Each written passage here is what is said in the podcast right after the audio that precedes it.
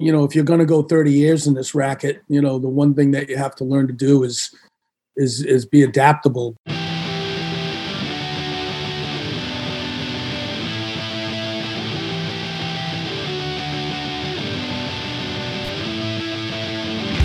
Hello and welcome to Where the Living Room Used to Be, a podcast about Rhode Island's music scene.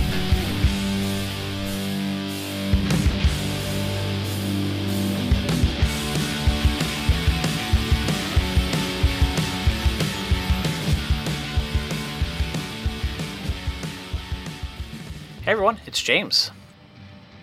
John DeFrucio has been a nightclub and concert promoter in Providence since the early 80s. Starting as a radio DJ at Rhode Island College, he's gone on to book shows at the Living Room and Confetti. Uh, he's also run venues such as Club Hell and Firehouse 13. Uh, in our interview, we talk about a lot of the stuff and the ups and downs of the music business from his experience.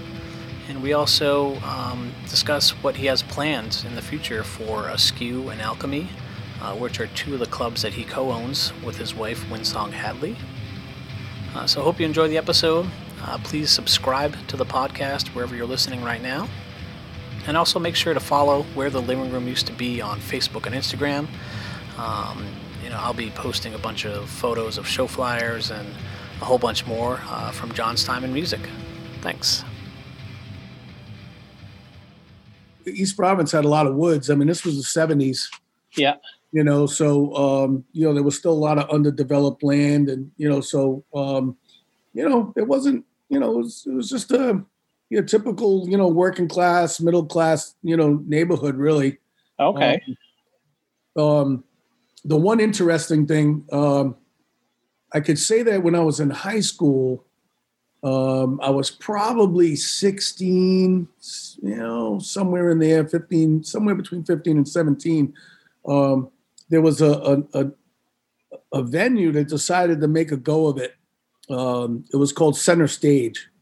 Okay. And it was actually in East Providence. And, um, you know, I think the players that were involved were people that were, you know in the music scene at that time and, you know and, and, this is before my time so I, am not really familiar with who everybody was but um, i remember i used to have to walk back and forth by it and to get to work i had an after school job mm-hmm. and, uh, and so this place existed on the same road as the high school and in between my you know my job and and, and school and yeah. uh, so i used to walk by it sometimes at you know at night at the end of my shift and i would hear you know music coming out of this thing and I remember that for me anyway, that was kind of like the first feeling that I got, you know, that I really couldn't explain. I just I just always remembered that I would walk by this place and I would stop, you know, and listen to the music a little bit and get a little excited about it and, you know, and wonder what's going on inside, you know, mm-hmm. and um you know, having no idea that, you know, that, you know, that that kind of thing was in me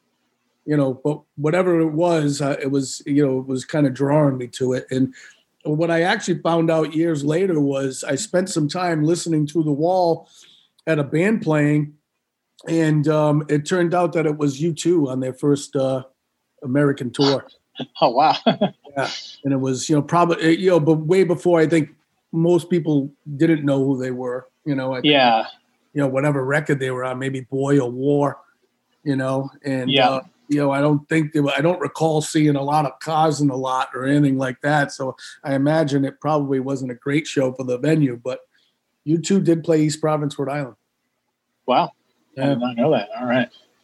Is that uh, the typical band that would play there? Was it like rock bands that were playing? Yeah. I mean, venue, for me, or? most of the time when I was walking by, it would be rock bands of some kind. And, okay. you know, you know, and again, I, I, you know, had yet to really head to that path. So I didn't really know a ton about music at that time. Most of the music I knew was whatever my dad was playing.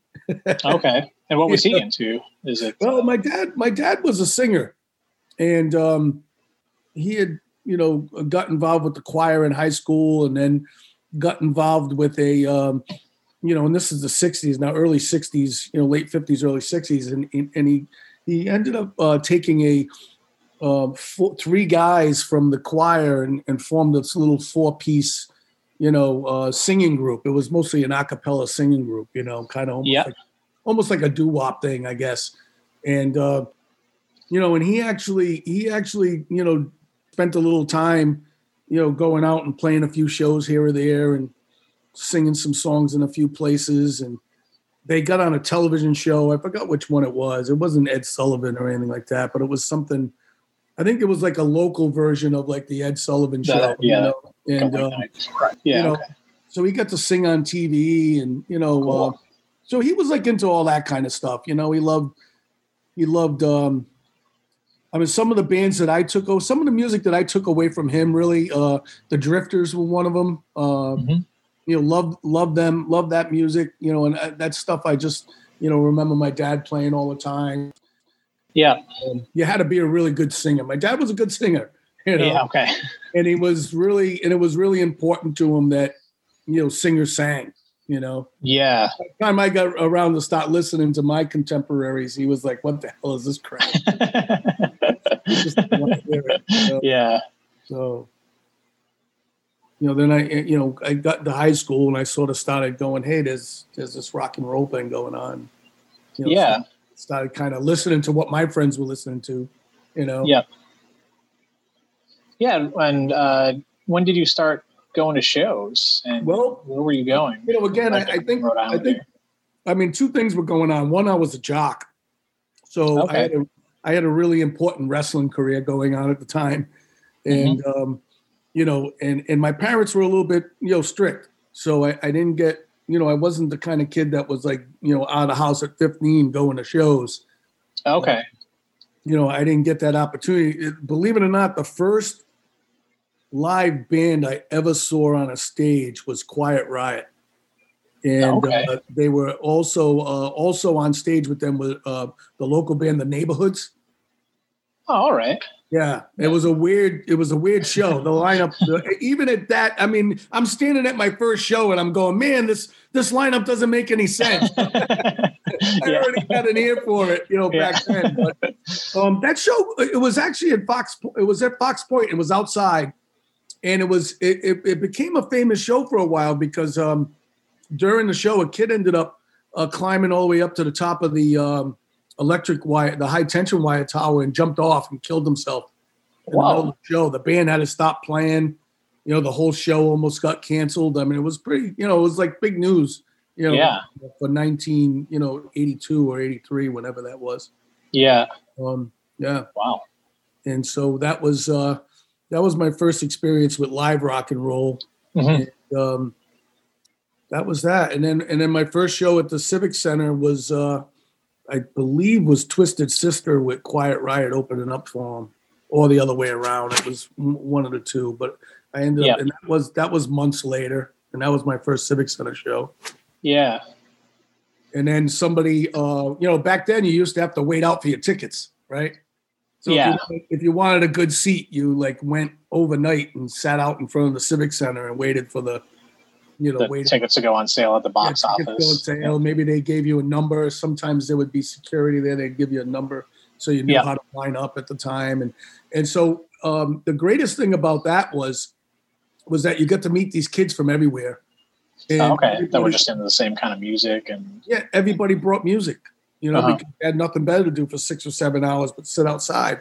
And, um, you know, we didn't have, you know, obviously we didn't have the internet. We didn't have, you know, all the things that, that, you know, the kids have today. So having that kind of experience really, you know, was the only way music sort of got passed from hand to hand uh-huh. and it's how you got exposed to stuff. And um, so, you know, I just happened to be sitting next to this guy, um, you know, who was playing this really crazy heavy metal music I never heard of in my life, and and and uh, you know, and that was my, you know, sitting out in front of the Civic Center was kind of like my first exposure to, you know, that whole underground thing that you know, Yeah. you know. And so, uh, leading up to the living room, uh, the first show I ever saw at the living room was a band called Mercyful Fate. which was Okay. which was like a European black metal band. You know, I mean, nobody in the United States was doing anything like that, and yeah, you know, it was you know, and you couldn't get the music. You know, I happened to, you know, again, I this kid happened to just have a tape of it, and he you know played it for me, and I was like, wow, that's cool. And then, you know, that was it. After that, I was hooked. You fast forward a couple of months, and I'm back at the Civic Center. I run into the same kid, and I was like, hey, how the hell do you get all this stuff? Oh, okay. Where do you get these cassettes? You know, we're listening to cassettes, right? It's like, Yeah, where yeah. do you get them? You know, you can't walk into Strawberries and buy that. You yeah, can't some like walk in European black. Yeah, yeah. you're not going to get any of that, right? So, so he tells me about Sam's records, tapes, and stuff. You ever hear of Sam's? yeah, yep. So Sam's records, tapes, and stuff. It was, you know, this little tiny place in, out in the middle of, you know, Cranston, Warwick, and uh, it was the only place that sold stuff. Only place. that sold Wow.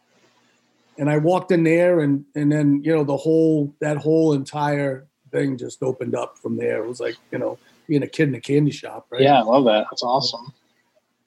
And uh, I bought uh, I bought Metallica there, Kill 'Em All, original copy of Kill 'Em All, and um, yeah, that was it. That was the album. That was the album. Yeah. I listened. I listened to that album, and I said, "Wow, uh, yeah, I don't know what I want to do with my life, but it has to have something to do with this." Oh, okay. Yeah.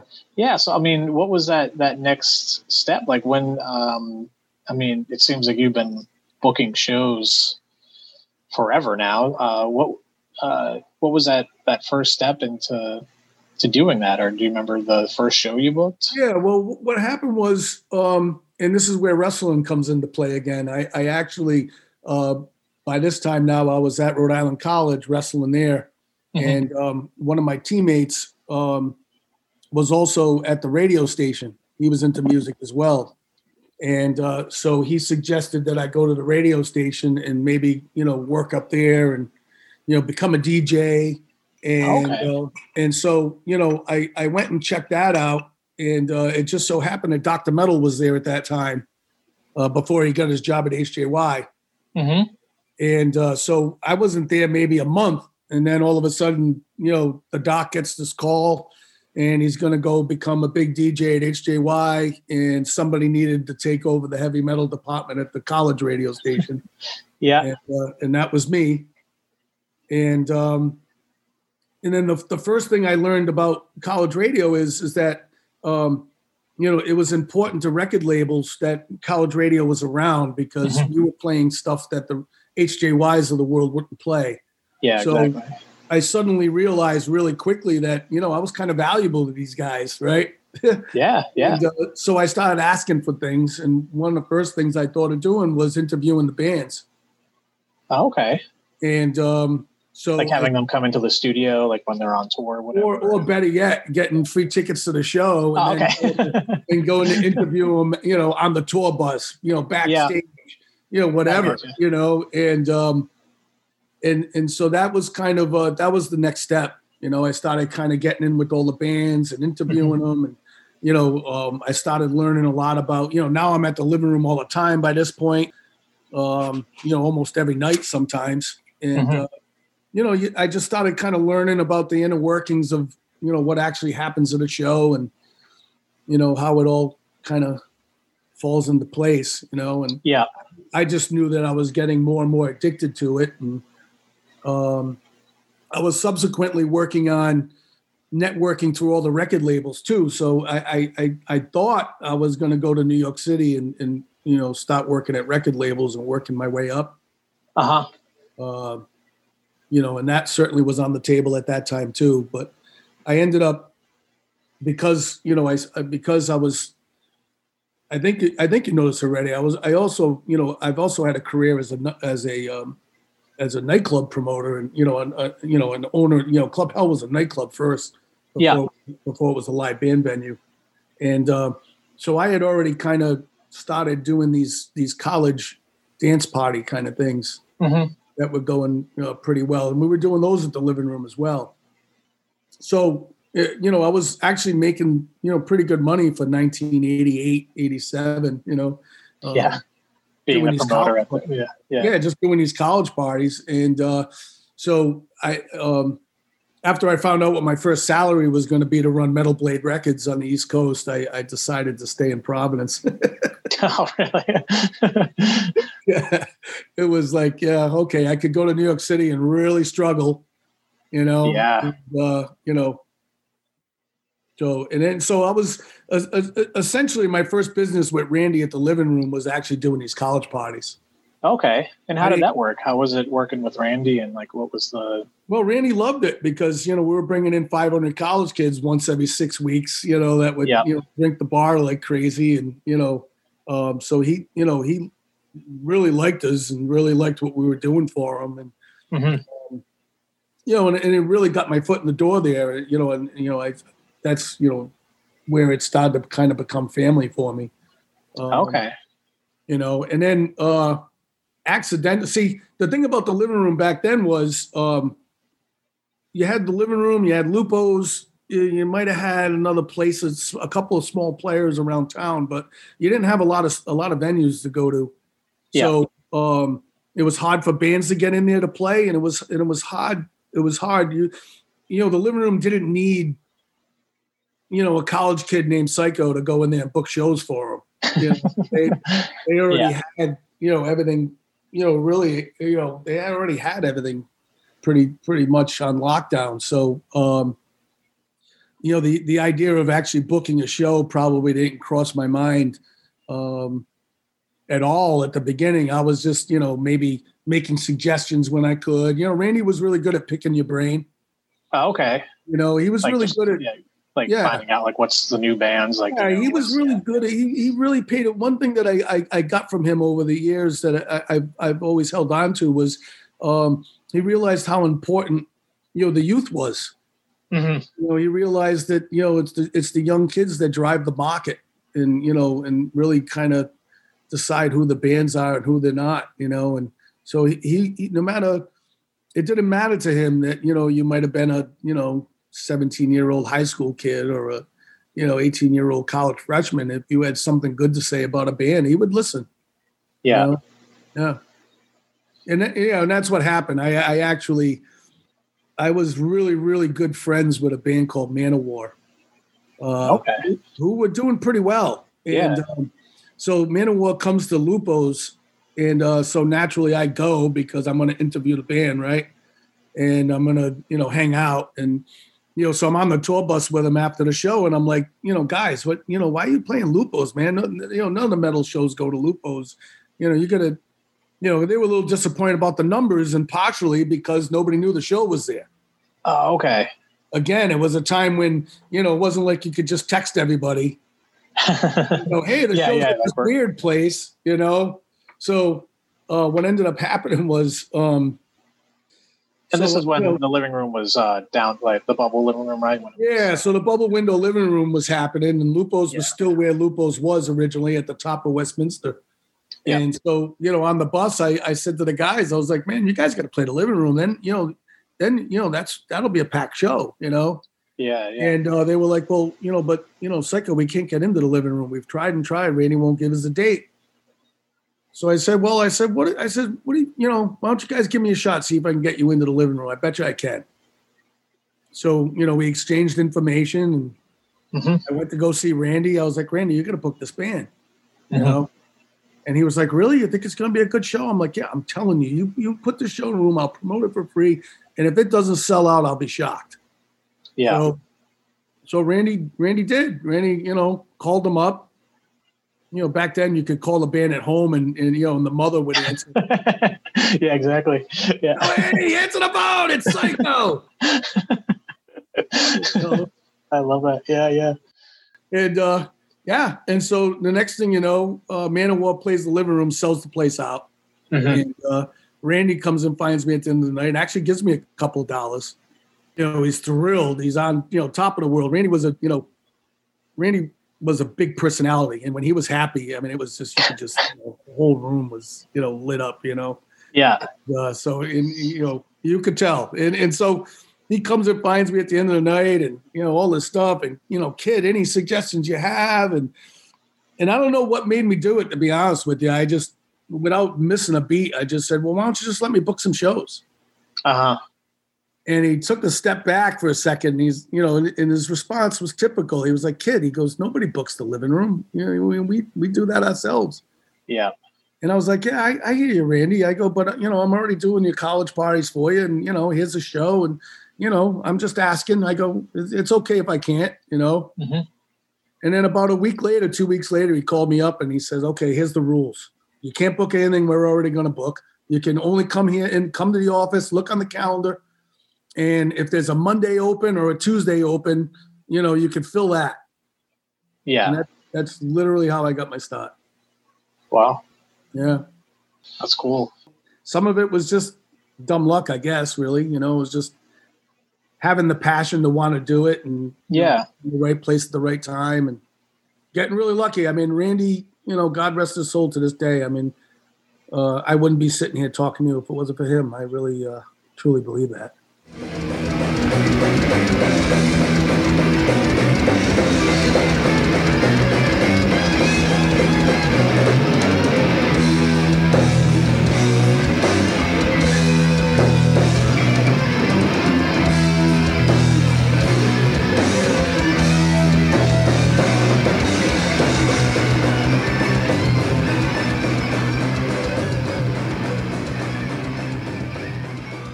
Yeah. So so what happened was, you know, uh, the the nightclub stuff started to really take off, and um, we got this bright idea, me and my partner, that okay, you know, maybe we should bring it to a legitimate dance club and see if it, you know, see how that works, you know. Okay. And so we initially got ended up at Confetti because you know we brought you know the aspect of that you know Thursday night college dance party over there, Mhm. and uh, sure enough, it ended up you know um, that that owner was the guy that uh, he wasn't good for much, but there was some things that he he taught me along the way, and and one of the things that he did for us is he talked us into doing it every week, Oh, You know, okay. which for us at the time was preposterous. It was like, what are you crazy? We need like five weeks to promote this thing. You know, Yeah. it's a show. Like you know, we promoted them like shows. You know, it was like a college. Oh, keg, okay. It was like a college keg party, really. you know, except that we Yeah. just did indoors. So, you know, uh, at first we were very resistant to it, but he convinced us that you know, you know, if you put 500 people in a room long enough, you know, other people are going to come Mhm. and, and you know, uh, and he was right. That we, you know, we learned a valuable lesson about how nightclubs work, and you know how you know people get people. You know, and it's it's really the only intangible is that you just gotta you need to create the illusion that that's the place that people want to go. Yeah. You know, and people go. So you know, that's that's kind of what ended up happening there. We ended up moving uh, the college dance party stuff over to over to uh, confetti uh, under the idea that we would still do a, um, we would still do one every now and then at the living room. You know, that Okay. was part, that was part of the deal that we made with, with with the confetti guy, and then the living room closed. Yeah. So the living room closed around 1990, and um, so you know, and then by this time now, you know, we were uh, at least a, at least two years in, two two and a half years in at Confetti, doing every night, every well, every week. Yep. Uh, so we were in pretty, you know, tight over there at that point, and and he didn't have anything going on on a Sunday, and you know, and I didn't have a place to do shows now, hmm you know, so you know, we just came up with this bright idea that we'd once a week we would take these stages and set them up on in the middle of the dance floor and and and have shows, you know. Oh wow. And- Okay. and, and there was just nothing going on. Again, it, it's something that worked then, you know, because you know there was nothing going on and, and kids were starving for it. So, Yeah. um, you know, we started telling people we're doing, you know, shows, at, you know, confetti, and people started coming. That's know? cool. Yeah, that was pretty. Yeah, it seems like you had some, you know, some great names that came through there and stuff. Um, so it's interesting. Um, and yeah, it's funny. I mean, I didn't do anything too giant over there, but you know, it, it's still, you know, there's still some shows I did there that even I don't remember. That you know, some peo- you know people come up to me sometimes and go, "I remember when that band played," and it's like, yeah, yeah, I forgot I did that. yeah, yeah, yeah. There's something from like you know, Drop Dead playing there. You know, Yeah. just other, yeah, just, just names that you might not put together with like It was what this- actually, you know, that actually it's interesting because I think what happened at Confetti too um, was I, I think I had a little more freedom to do um, to put more local stuff on a, on on stage. You know, again, the living room, the living room essentially had a national act on stage almost virtually every night yeah, and you know and and if you were a local band that actually got your own show uh, you really had to put people in the room mm-hmm. in order for in order for that to happen. You know, um, and I'm talking about the bubble window. You know, living room. I think you know that kind of changed a little bit once the, the third one opened. Yeah. But the you know be, you know coming out of the late '80s into into the early '90s, um, you know I think um, if anything, the local bands didn't quite have enough stages to play on. I got you. Yeah. And uh, so, you know, um, confetti kind of sort of became that, you know, because obviously I wasn't looking for nationals, you know, every single Sunday. Yeah. And so we started just putting these really cool local shows together. So bands like Drop Dead, uh, there was a band called Freak Show. Oh, uh, yeah, yeah. You know, I booked their first show when they were kids. I mean, you know, they're still great friends with me today. And, and you know, they, you know, um, showed up, a bunch of 16 year old kids showed up and just absolutely packed the room, you know? Mm-hmm. And um, so, yeah, like, you know, so a lot of those local bands sort of, you know, that's kind of where, you know, almost like kind of where the local scene sort of started to take off a little. And then subsequently, you know, you know, Babyhead was kind of starting to come around. Yeah. You know, and, and, and, and they too were, um, you know, uh, because especially because they were a little bit more punk and hardcore oriented, less metal, more punk and hardcore, and uh-huh. you know, and that scene had a lot, um, you know, uh, facilitated opportunities for locals to play. Yeah, you know, so I, think that's where you kind of st- started to see, you know, probably somewhere around ninety, somewhere between ninety and ninety four, you really started to see uh, the value of local bands getting on stage all the time and playing. Yeah. And, um, you know, it, that's you know, kind of to me where it kind of took off. You know. Mm-hmm. Yeah. So how long were you uh, doing shows at Confetti, and like, what was your next step? Yeah, I think. That? I mean, that only lasted. That only lasted a few years. Um, we ended up having a falling out with that guy. We had to get out of there. Oh, okay. And, um, so we ended up eventually. We ended up at Shooters, um, doing our yeah. dance night stuff there. That's when you know. That's when our nightclub stuff really took off. We just got huge at Shooters, you know, because we could put, you know, fifteen hundred people in the room. Wow. Uh. So you know that really started to take off and and I, and there was you know probably uh you know i would say there was probably a good year or two where i really i wasn't booking anything. I mean babyhead was already up and running. They had their own guys. Mm-hmm. uh, you know I, I you know i didn't feel like i i wanted to walk in there and you know go hey give me a show. It, it just you know it just at the time i it just would it wasn't right. I was i was enjoying going there and i was happy yeah. that you know, people were happy to see me and, you know, I could go there and see a show, you know, and there was, we all know, you know, how many shows, you know, tremendous shows happen to go that way too. I mean, uh, Babyhead had that moment in time where they were the only place doing shows. So, mm-hmm. you know, if you wanted to play Rhode Island, that's where you played. And I mean, that, you know, they had some months, months of shows. Every once in a while, you see those calendars still pop up on, on Facebook or whatever. And you're just, yeah. Like, you know, you're just like, how yeah. the hell? Holy shit! You know, yeah, like the, the, calendars from like the new paper or whatever. You know, that whoever to have every that, day after day. It was like, yeah. You know, and then uh, and then the the second Lupo's opened uh, somewhere around '94. Mm-hmm. And uh, you know, so then you know that's kind of where we met Rich, and uh, mm-hmm. you know we moved our dance party over there, and uh, you know, next thing I know, I had a place to, you know, maybe do a show or two. Um, okay. And is this all been under the intrinsic you know, so, name? But, it, no, I didn't. I didn't come up with intrinsic until uh, you know. We, oh. I actually, me and my college buddy had a. We called our dance party um, Lounge Lizard Presents. Oh, okay. Yeah, yeah, so we were Lounge Lizard Presents for like the longest time.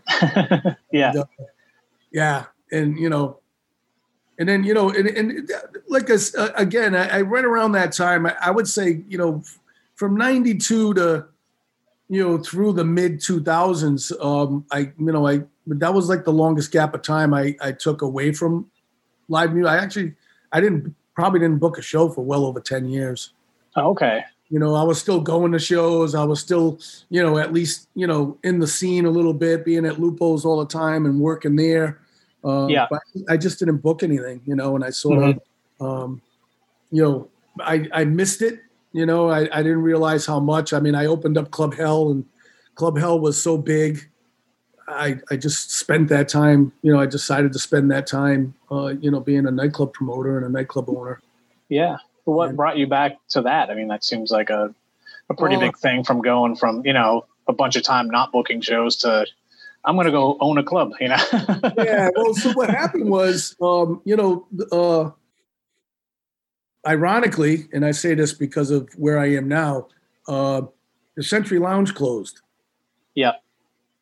So the Century Lounge closed, and uh, Jack Rich, who you know was booking all the shows for uh, Lupo at the time, Yeah. uh, was in a panic because he needed a place to do.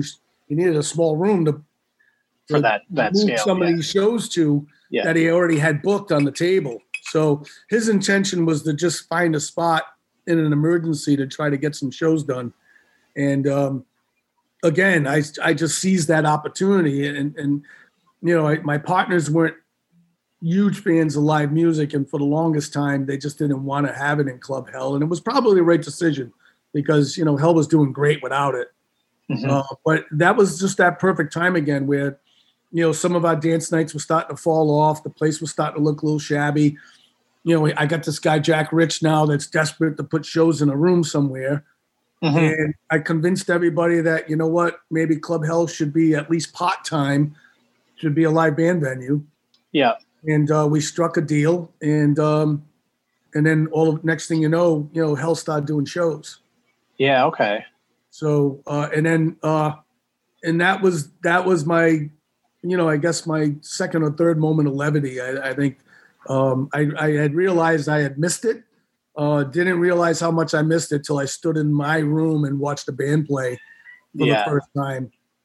And you know, I'll never forget watching some show. There was some local band playing. I don't even know what it was, and and I'm the only one in the room. I mean, the show did lousy and I'm just standing there watching the band, and apparently I was, you know, I was smiling and watching the band, and, and my bartender comes up to me, and uh, I can see him staring at me out of the corner of my eye, and I'm like looking, you know, I'm like, you know, what are you looking at, you know, and Yeah. uh, and she was like, you know what, she goes, what the hell are you smiling at?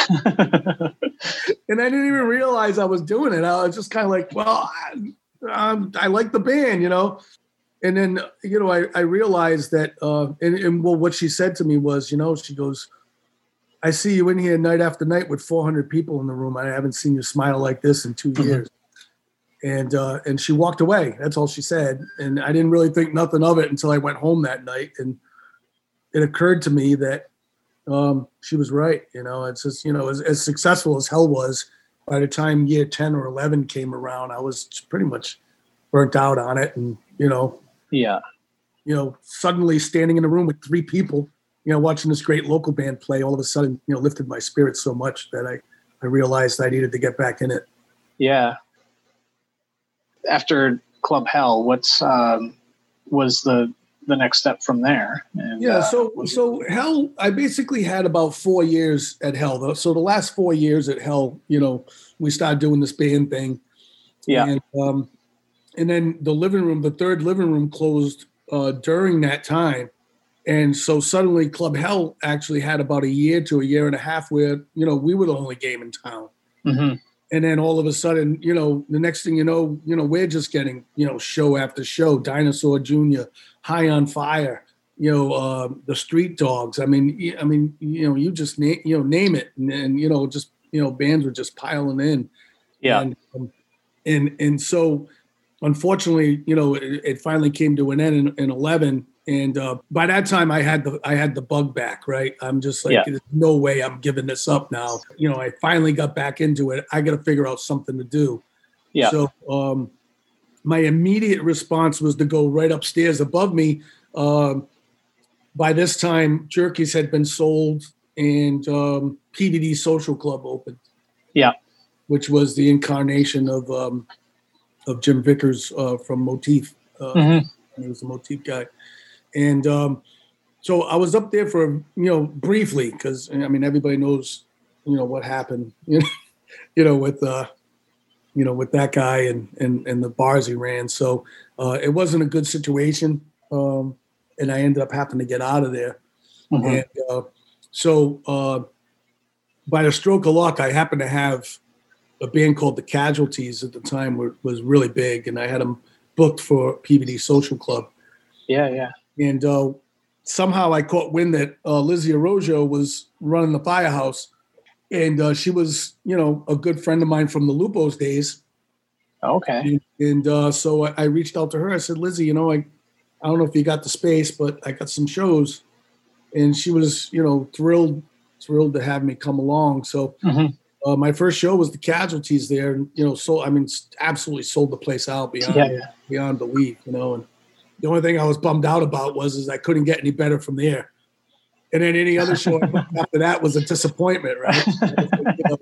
Yeah, you're supposed to build up to that. John. yeah, leave it to me to put a sold, you know, first show sold out. It, very Yeah. good. We'll see you later. Yeah.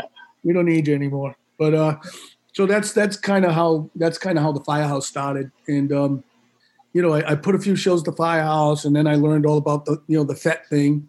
Yeah. And, um, you know, Don King was still involved with that at the time. You know, both places actually, and you know, Don again is a you know person I had known for a long time, and um, so one thing led to another, and you know, I started putting some shows in at Fete too, and a few shows Mhm. at Firehouse, and you know, eventually uh, that went on for a couple of years, and then eventually the opportunity came up for me to uh, take over Firehouse, which had pretty much outside of the shows I was doing in the room, they weren't really doing a lot. And Yeah, okay. they got this idea that, well, you know, if you're interested in maybe running it full time, maybe you could, you know, save it or you know do something, you know, maybe you know turn it into something else. Yeah. So you know that's kind of how that all came about. So the next thing I know, I'm I'm you know managing Firehouse and putting all the shows in the room Mhm. um, you know, and then uh, by that time, you know, uh, Wendy came along, and uh, we started becoming an item, and you know, she was dying to you know, uh, get involved too. So uh, that's, you know, we became partners in business before we became, we became partners in life, really. Yeah. you Yeah. know. And at first, I was kind of resistant to it. I was like, ah, you know, I don't. I'm just kind of just got started. Let me, you know. And then, uh, of course, she wouldn't let me off the hook. So I, Of, of running Firehouse. yeah, I was like, all right, fine, you know, do it. Yeah. You know, one of the best Yeah. decisions. One of the best decisions I ever made. She's she's great. Yeah. Uh, and uh, yeah, so uh, and you know, so that's how you know, Firehouse came about, and then you know, I was faced with that was the first time, probably ever, that I was faced with a situation where I'm staring at a 30 day calendar and I have to figure out, you know, how to fill it Yeah.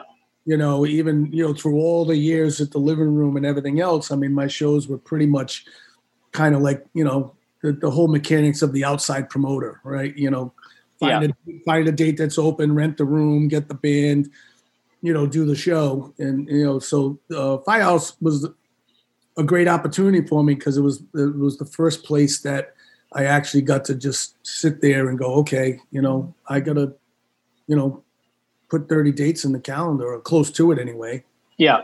you know, Yeah. and uh, that's where you really learn, you know, Okay. you know, I mean, it, it, none of it's easy, but you know, as a promoter doing a show once a month, it's still, it's so much different, you know, than, you know, when you're worrying about 25 shows and, uh, Yeah. and the economy that goes with that and how you balance it off and, you know, does it make sense for the venue? I mean, that's always the toughest part, especially now. I mean, you know, um, you know, as we all know, uh, you know, I think the music scene on a live level is, for you know, of, various different reasons, is just you know not as lucrative as it, as it once was. So, um, Yeah. kids, you know, kids aren't automatically just going to a show because they're 15. You know, Yeah, yeah, their attention seems to be in a lot of different places, or they're discovering music in different ways. Because, yeah, I mean, for me growing up, it was um, a place called the Espresso Bar in Worcester, where it was like I was either playing a show or I was there hanging out, watching shows. But that's how I like what you were talking about. The Civic Center experience was like this is where people would tell me what bands to check out and and it was just the whole social network of that and it just uh, it's much different these days um, but yeah i mean uh, with with firehouse i mean what comes to mind is just how just how much that place meant for the, the local rhode island music scene um, you know there were just a lot of, uh, of, bands that were coming through there and there were just a, like you were kind of even just talking about some of the opportunity that wasn't there at certain points in in the Providence scene, but Firehouse was that place. Can you talk a little bit more about that of some of the uh, the bands that were coming through and and who you were working with? You know, Firehouse went through some really strange ups and downs. You know, yeah, uh, okay, for for whatever you know whatever the reasons are. You know, uh, and so every time somebody new came into the place, the personality of the room changes, right? Mhm. everybody's got their forte and their things that they think they're good at. And by the time I took it over, like I said, it was pretty much empty. I mean, there was, you know, a smattering of shows happening, but you know, the heyday that it had just had before that with the Roz Raskins of the world had already kind of gone by. And it, you yeah, know, they, they had done a bunch of stuff and not you know and not to anybody's fault uh, um you know as far as the bands go or the, or even the promoters that were working there it was just you know what the ownership group decided to do you know it was essentially it's essentially been a place where you know the ownership group decides to pull a plug when they want to. Okay, you know and it just you know what i mean? And then it, it just goes from there. You know maybe it's financial maybe it's they have different ideas of what they want to do with it. And then you know the next thing you know you know they're reopening it under, with somebody else and hoping that for a different result. So Yeah. you know, that's why you that's why the history of Firehouse is so erratic. Mhm.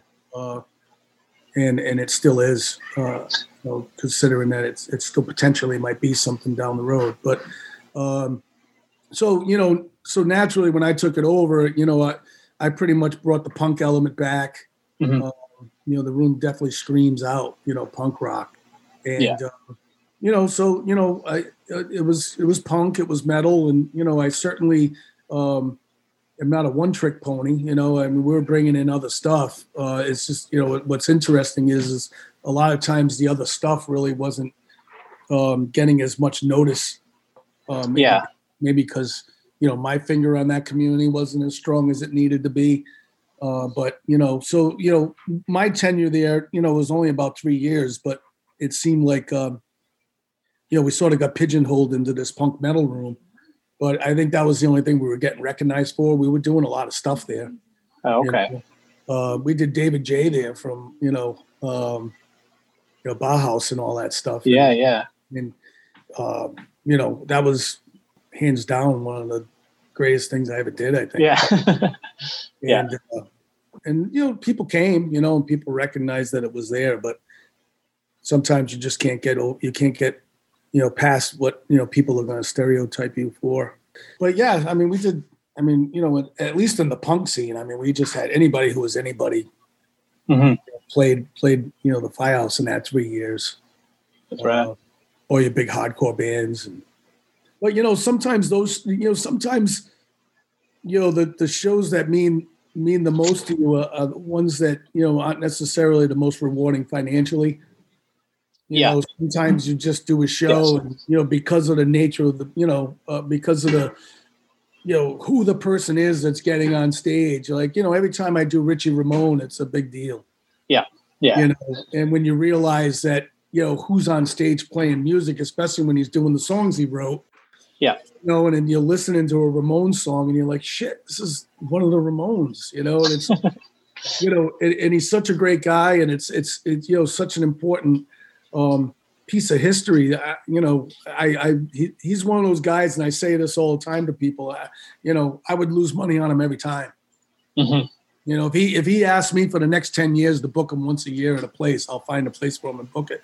Just because I just it, it's just more about the spirit uh, spirit of it, yeah, yeah, and I think and I think you still need to have that. I mean, I know there's some people, some of my peers, you know, will disagree with that. You know, because let's face it, it is a business and everybody's trying to make money. But I, I don't think I've ever lost sight of the fact that deep down inside, I'm still a 16 year old kid that heard music for the first time walking by center stage on my way to work. You know, you know, and, and I don't think I've ever lost that in some way. So sometimes, you know, I just do stuff because I think it's important on a spiritual level. You know, yeah, you know, and it's no different than you know going back to Randy. It's no, I mean, Randy had no business at all, or no need, let's say, to you know give some 19 year old college kid a chance at a show. I mean, he he didn't need to do that, you know, and and because of that, I think that's part of his legacy. You know, And I think that that's the kind of thing that I know, you know, uh, Gregory certainly tries, you know, and, uh, you know, I try to pass that on, you know, I try to pay that forward every time I, I do a show. You know, if I have some kid, you know, hits me up for a show and I can figure out a way to get him in the room, you know, I have no idea if anybody's coming. Yeah. You know, especially nowadays, you know, it's not as easy to, you know, it's not as easy to open up your room to something that might not make any money, especially when you're scraping every dollar together to try to keep it open. Yeah. But I, I feel like I feel like if we don't do that sometimes, and I'm talking about we, the people that are in charge, I, I think we'll, you know, eventually, you know, you you will see this this thing die, because sometimes it's it's got to be about you know how do you keep the scene going, and, and it can't always be about every dollar. Mhm. Sometimes it's just got to be about the fact that there's a musician, there's a kid that's a musician, and he's dying to get his music out there to some people, and and he needs a place to do it in, and you got to do it. Yeah. To me, to me, that's the biggest thing Randy left me with, and and it's certainly till I, you know till I stop doing it, I I will always try to remember that and, and, and pay that forward.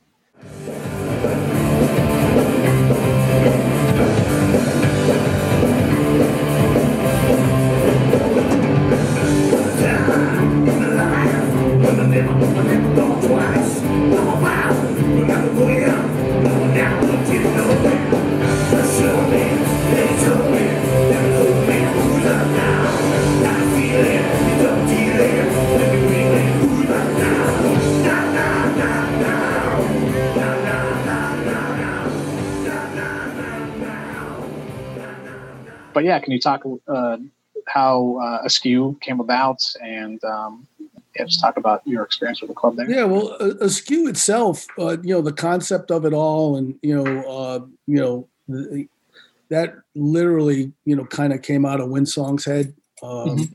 After Firehouse, I, you know, actually was, um, you know, uh, not burnt out necessarily, or you know, I, I you know, I just, uh, I don't, I, I don't know if I was really that anxious and, and you know, just to get right back into another project right away because that that was, you know, um, you know, a lot of stuff, that, you know, again that went on there, and you know, it was kind of by the time I got out of there, it was, I was a little bit, you know, dismayed with you know with how things were going. Mhm. Uh, I did move over to uh, to Alchemy. Uh, you know, I was fortunate that um, my buddy Davey gave me an opportunity to put some shows there, and um, you know, Yeah. that's also become a very important part of um, you know of, of our lives now Mhm. and um, you know, so uh, it was great to be able to move over there immediately, and you know, at least get start getting some shows into the room. And then along the, you know, it, it didn't take one song long. The next thing I know, she's dragging me into the Old Century Lounge and saying, "Look, babe, this is the spot," you know. And, Yeah. uh, I have to give her a lot of credit. At the time, I was actually general managing um, the gym I was working at, so I was general managing a Gold's Gym. Oh, okay. And, uh, you know, so I was like, you know, uh, my basic response was, well, babe, you know, I'll help you. I'll put some shows in the room and this is great and good luck. And if you need any help, I'll give it to you. But, you know, this is yours. So run with it, you know? Yeah. And, um, so, and, and, you know, and she did, you know, the, she got it up and running got it started. And it just seemed to make sense that, uh, you know, Wendy was going to need a little bit of help. And, and, uh, also, you know, uh, as usual, uh, the, you know, the, the Gold's Gym, which I had, you know, worked at for over 20 years, the, uh, the owner ended up getting sick unexpectedly and, and passing away. And uh, so um, that ownership had changed. I didn't like the new ownership. And, you know, so it just seemed like, again, the, the stars just aligned and, you know, the, um, the music gods, if you will, just keep pulling me back into this thing. So I, Mhm. uh, you know, so and that's kind of what happened. So finally, I was like, you know what, Wendy, yeah, sure, let me kind of jump on board with this and help you. And but you know, the the, the creativity of it all, especially you know from a non-music point of view, is you know essentially all win win song. I mean, she just Yeah. has so many great ideas and you know so many different things that she does.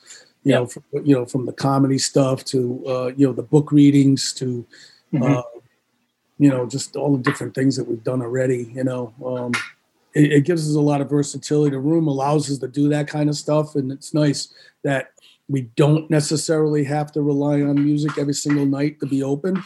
Yeah. Um, but at the same time, we we you know we both want it to be an important factor of the room, and and I think um, you know I think we have. I think I think we've you know done a good job in a short period of time establishing ourselves as a a room that can be counted on to do some good live shows and have some good bands on stage, and um, we're certainly going to continue to do that. You know. Yeah.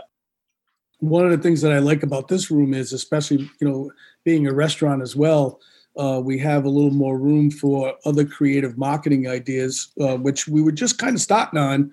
Um, you know, before this whole COVID thing hit. But you know, just the the idea of you know being able to you know have uh, downloadable music available on the tables for diners that are sitting there, and you know, so if you're if you're sitting there eating one of our you know meals and and you know Eric and the Nothing comes on over the house system and you're curious as to who that is you know you can flip through the you know those those cards you know the, with the weird oh, okay. yeah the weird markings on them you know?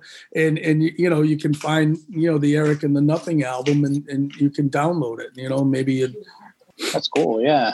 You know wendy's in the background going it's a qr code qr codes yeah, yeah.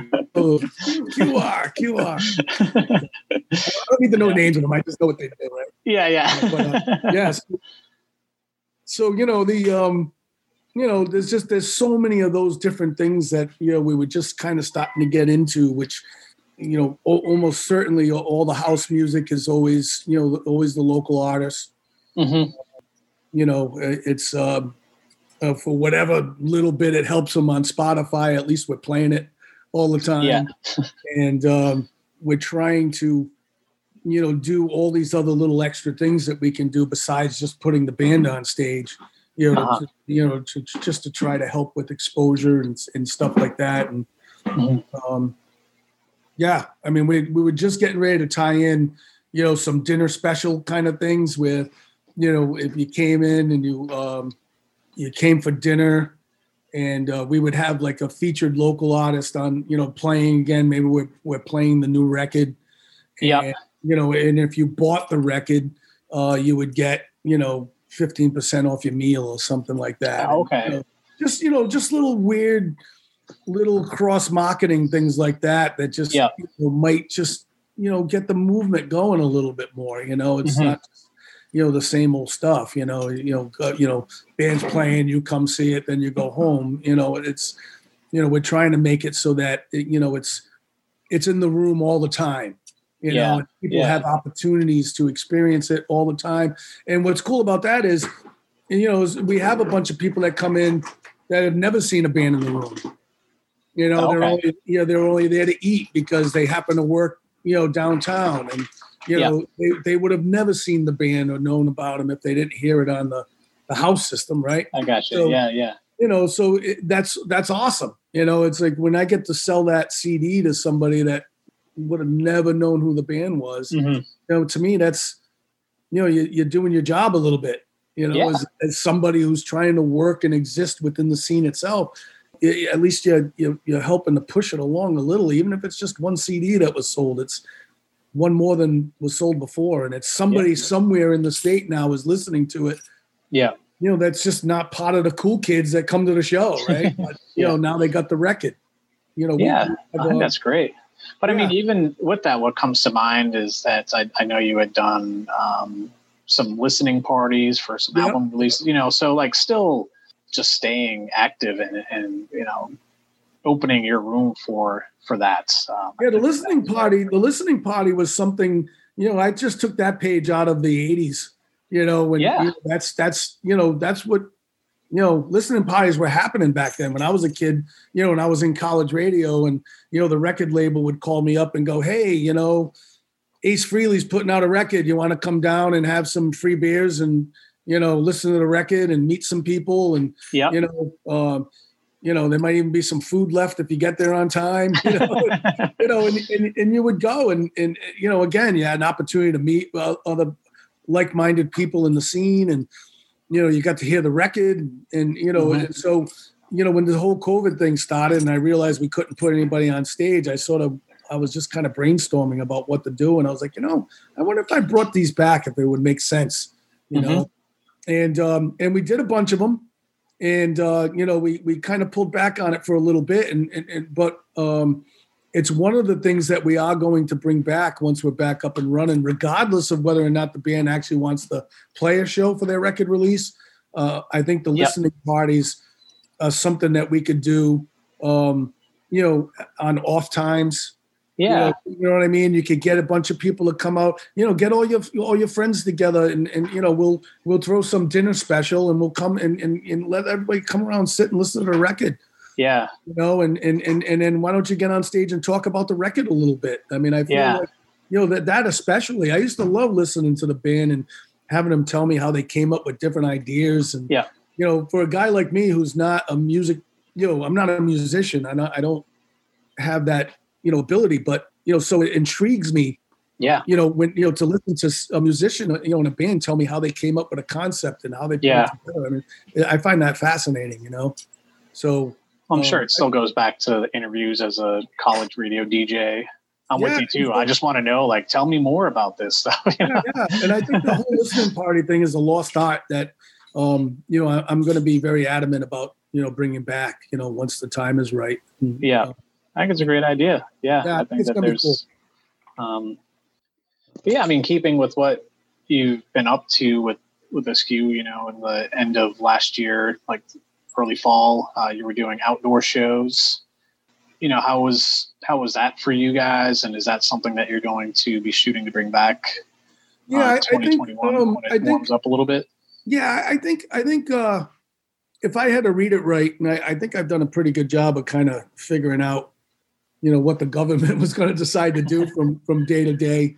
Um, you know, besides some curveballs you just didn't see coming. But if I had to read it right, I'm going to guess that you know, we're not out of the woods yet uh, as far as, you know, being able to safely let people back into the bars full blast.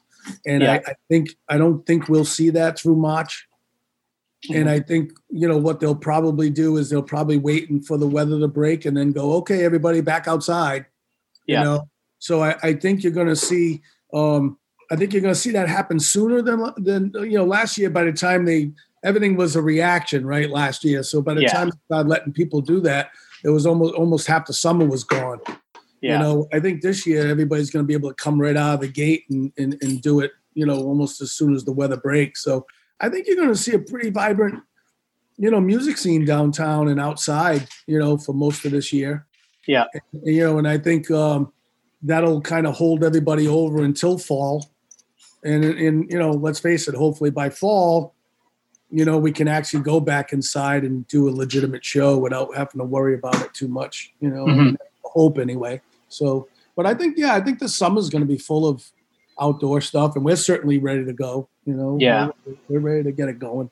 Uh, on a national level, um, you know, I had a lot of different agents reach out to me. I got a lot of uh, stuff plugged into the calendar for touring bands, uh, mostly in October. Yeah, uh, it seems like it seems like that's where everybody's thinking it's gonna it's gonna change a little. Yeah. Uh, so we, I'm I'm sitting on some really exciting stuff for both rooms. I mean, you know, Alchemy being the bigger room, you know, we do most of our bigger shows there. So, um, you know, Alchemy's got some really awesome things lined up, and we got some cool stuff at Askew as well. And um, you know, we just hope we our fingers are crossed that you know, by the time we do get back to September and October, that you know, hopefully we're in a different space.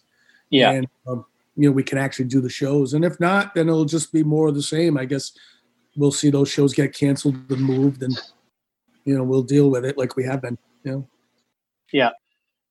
But yeah, even like with what you're doing right now, uh, recently uh, did start up open uh, doing open mics for comedy on Tuesday nights and Thursday nights are music. Um, music open mic. Yeah, music open mic. Um, how's that been? Or just you know, want to sh- yeah, you know let all the listeners know that go to Askew on Tuesdays and Thursdays and, and you know check out these yeah, open so mics. What we've been doing is, is slowly, you know, as the protocols start to relax a little, we're starting to you know do a few more things um you yeah. know as, as, as comfortably as we can for people that want to go out And uh, so, you know, I think we're going to spend some time in March doing some stuff, and you know, early April until it's time to go outside. Um, yeah. And what we've done is pretty much just kind of looked at the stage and said, okay, you know, how can we do this, you know, with the sensitivity of, of the situation we're in and, and, you know, make it makes, make some sense. Right. So, um, we essentially, you know, put some plexiglass up in front of the stage. Uh, we, um, do two different things with the microphones. We, we actually, we have enough microphones where we're able to switch you know, okay. You know, switch in and out, and then we also uh, wipe them all down. You know, with, yep, with like that, you know, that, super duper stuff they sell now that you know kills everything. And then we also have a a disposable like foam cover. Oh, okay. You know, so it's like a double thing, right? So we, we put the foam cover on, somebody performs on it, we take that cover off, we toss it, we put, wipe down the microphone, put a new one on. Yeah. Right? And then you know, uh, and and what's happening is is that you know nobody's using the same microphone twice. Let's put it that way. Exactly. Right? Yeah. So it, it, you know that that's that's worked out really well. People have felt pretty comfortable doing that. Of course, we encourage everybody to bring their own mic, which makes mm-hmm. it that much easier. Mm-hmm. Um, but uh, that's how we're pulling that off, and and it, and it's uh, you know it's going it's going you know really well. You know, people have been happy about just being able to get up there and do stuff, and you know, and everybody feels pretty safe about it. So, you know, we're excited about that. Yeah. And, uh, you know, I think, like I said, probably in March, um, you know, we're probably not going to do it, you know, every night, but I think, you know, you are, you are going to start seeing at least a band or two pop up on stage. Okay. Through March on the weekends. Uh, you know, what we were doing in November before the pause, we had a bunch of shows, and what we were doing was we were pretty much just doing one band. Yeah you know, and if it was more than one band, it was only two. Yeah. You know, and again, it was it was it's you know really easy for you know Pat to go up there and just switch everything out and put every you know another whole new set of mics down and you know just have you know have you know two bands play. So um, yeah, you know those were going well. We actually very quietly were doing some you know you know, uh, I think we were allowed to have about 50 people in the room, and, and we were getting 50 a show, you know, yeah. and, and, just having some bands play. The last one, of the last ones we did was the Quins, who okay. were absolutely fantastic. I mean, you know, and and um, you know, everybody was just out of their minds, to, you know, especially because they were all from Massachusetts at the time, and they weren't allowed to play anywhere. So it was they were super excited, and the fans were, and yeah, uh, you know that that's you know been you know if there's been anything uplifting you know, uh, oh, you know during this you know period of time it's just when you finally do get to do a show everybody's just so you know over the top yeah, yeah. about it happy. You just can't help but be happy about it you know? So so yeah i think i think we're going to do um a little bit of that. In fact i think the last show we did was the magunk. We did the magunks with the poor men okay uh, i think the night after thanksgiving that was like the last show we did and then we had to do the pause thing. So yeah, yeah, um, yeah. I mean, one thing I, I did want to bring up as we're kind of getting uh, towards the end is uh, I've noticed that it seems that there's like a pretty good friendship with yourself and other bookers. You know, Mike D, Mike Delahunty, and Gregor and stuff like that. Um, can you just talk about the the community of you know promoters and, and Providence? I was. It's funny because I was going to say that you know again, you know, I'm coming out of you know I cut my teeth in the '80s. Yeah. You know, and it when you know just life entirely was just a different animal, and, yeah. um, you know so. Uh, and again, because there was only a few places, you know, to work at and and, and to do stuff at, um, those places became almost like like fortresses, if you will and, and, you know, God forbid you went and you did something somewhere else, or you know, yeah. Or, you know, I mean, that's just not what you did. You you you got accepted into a family, and you were loyal to that family, and and you know, and you you, you, you there really wasn't a lot of mixing going on back then. Mm-hmm. And so for me, and especially in the nightclub world, it's even worse, right? So I mean, it was um, I sort of was taught that kind of, you know, growing up through it all, and um, over time I've had to soften that stance, you know, and, yeah. and learn to adapt as as life has changed and and you know things have changed, right? So, you know, if you're going to go 30 years in this racket, you know, the one thing that you have to learn to do is is is be adaptable. Be, even if you don't understand it, you got to figure out a way to do it because, you know, 30 years is a long time for people and perspective and everything changes, right? So yeah, um, I think we're in a, a situation now where um, you're 100 percent correct. I, I, you know, there's a lot of bars, you know, a lot of bars doing bands you know you could open up on any given night and have four other shows you're competing with and sometimes you're standing there and you're pissed off you know that you know you, you you're not making money and you know something else down the street's doing better and you you know but i think the difference is is that we're not as angry with each other you uh-huh. know i think back then you would get really mad at the other guy you right. know? And and and i think now you know now i think there's just a better understanding that we yeah we're, we're all kind of trying to do the same thing. We all you know gregory loves what he's doing. Rick rick sunderland loves what he's doing. Yeah. You know those guys i have conversations with those guys all the time. They you know they sound like me talking right? So uh you know uh, so i think you learn that well you know it's they're not really you know trying to hurt me. They're just doing the same yeah. thing I love to do. You yeah. know, unfortunately, uh, you know, because of the way the scene is supported, and you know, and the, the again the amount of exposure there is out there and opportunities, uh, unfortunately, we all do end up hurting each other a little bit. It's just the nature of economics. You know, yeah. there's only so many people out there seeing a show, and you know, there's only so you know, there's only so many dollars to be spent, and you know, sometimes your friends have to make hard decisions about only going to one show instead of all three. Yeah. You know, and um and and so those things do happen. And I think you you see, you know, places like Dusk and the Parlor and Askew and you know and Alchemy and you know we all struggle a little bit because it's it, it's not um you know it's not a perfect world in that situation where every night we're open you know and every night's making money you know mm-hmm. um but you're 100% correct too though i think I think the the gang that's you know kind of the hierarchy of people that are sort of you know running the things and you know booking the shows. Um, you know, I, I think uh, we just have a, a different perspective on it in the sense that you know, it's not really meant to be a personal thing. It's just, you know, yeah, it is. And, and if we can all help each other out along the way, I, I think, you know, I think we all do a good job of trying to do that. Yeah. You know, um, I think I think uh, I've had situations where those guys have stepped up and helped me with stuff just as much as I have for them. So, yeah. uh, you know, uh, so yeah, I, I, think we're fortunate that we have this beautiful, you know, little community here that, um, you know, not only you know supports the the arts, but you know, kind of sort of gets along doing it. yeah, know, yeah, yeah. You know, you know, even though it even though sometimes it hurts, you know, it hurts mm-hmm. to get along, you know, sometimes, but. Mm-hmm. Um, uh, at least on a on an economic sense, you know. So yeah, but uh, but uh, yeah, I think it's I think we're all in a great place. I think it, um, you know, it's it's it's uh nicer this way than you know in years past where I you know literally had you know a mortal enemy that was doing you know, stuff against me. I mean, you know, I've certainly been through many years of that. Like I said, especially in the '80s. I mean, you know, yeah, I can tell you that in the 80s, you know, both on a nightclub level and a band level, you know, there were times where I physically had to fight to, you know, have what I had. Really? Oh yeah. Oh yeah.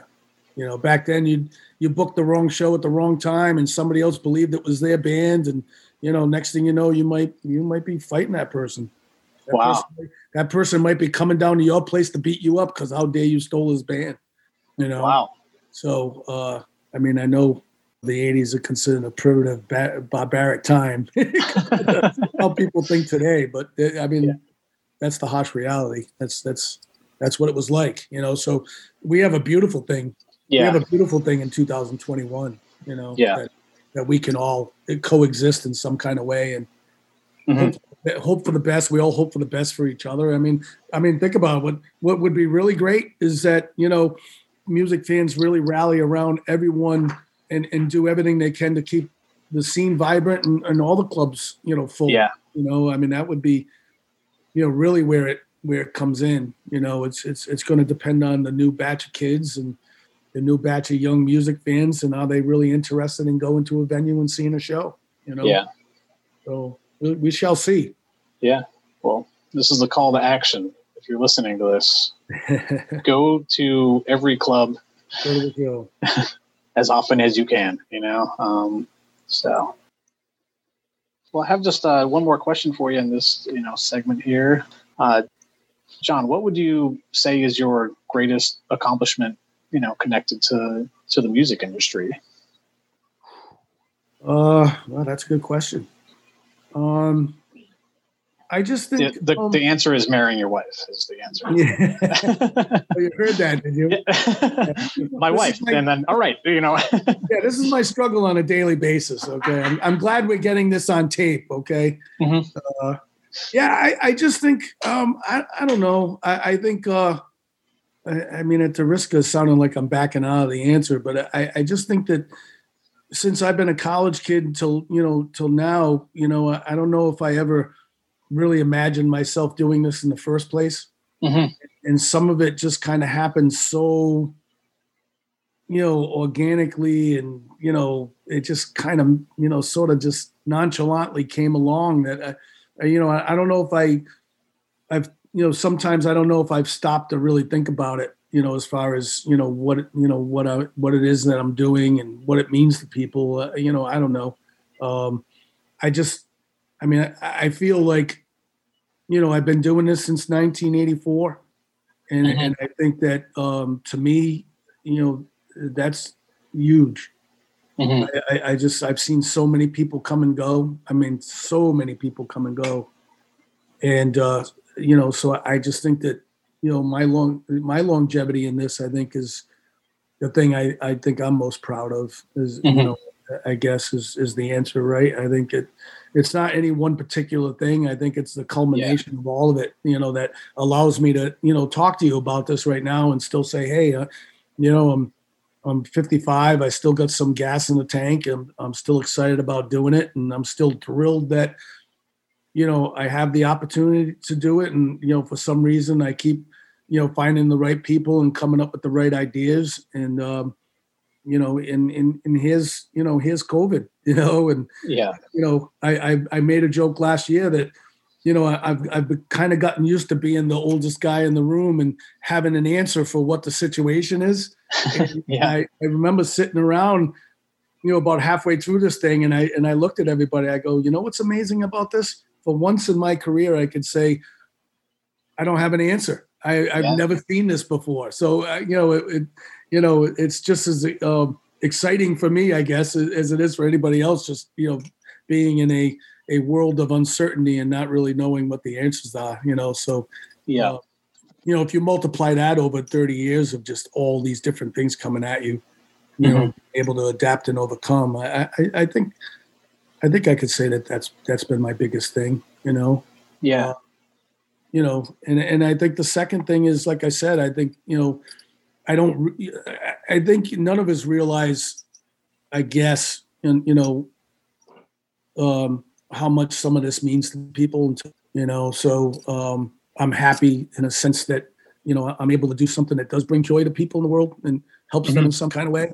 Um, you know, I, I think that makes me happy as well. Yeah. I would say those are the two big things. Yeah. Well, John, this has been fantastic. I uh, appreciate you taking the time to talk. It's cool to hear your story and uh, your connection uh, and how deep it is with uh, Rhode Island's music scene. So thank you, John. Absolutely, and thank you for having me, man. This is a it's a fabulous thing you're doing. I've been listening to, you know, all of them, and you know, they, they, Cool, they- thank you. they- yeah, it's it's it's a cool thing, man. I'm glad you're doing it. Thank you. Yeah, maybe when things get back to normal, we can even do one from the stage. That would be Yeah, live from Askew, you know. that'd be cool. Yeah.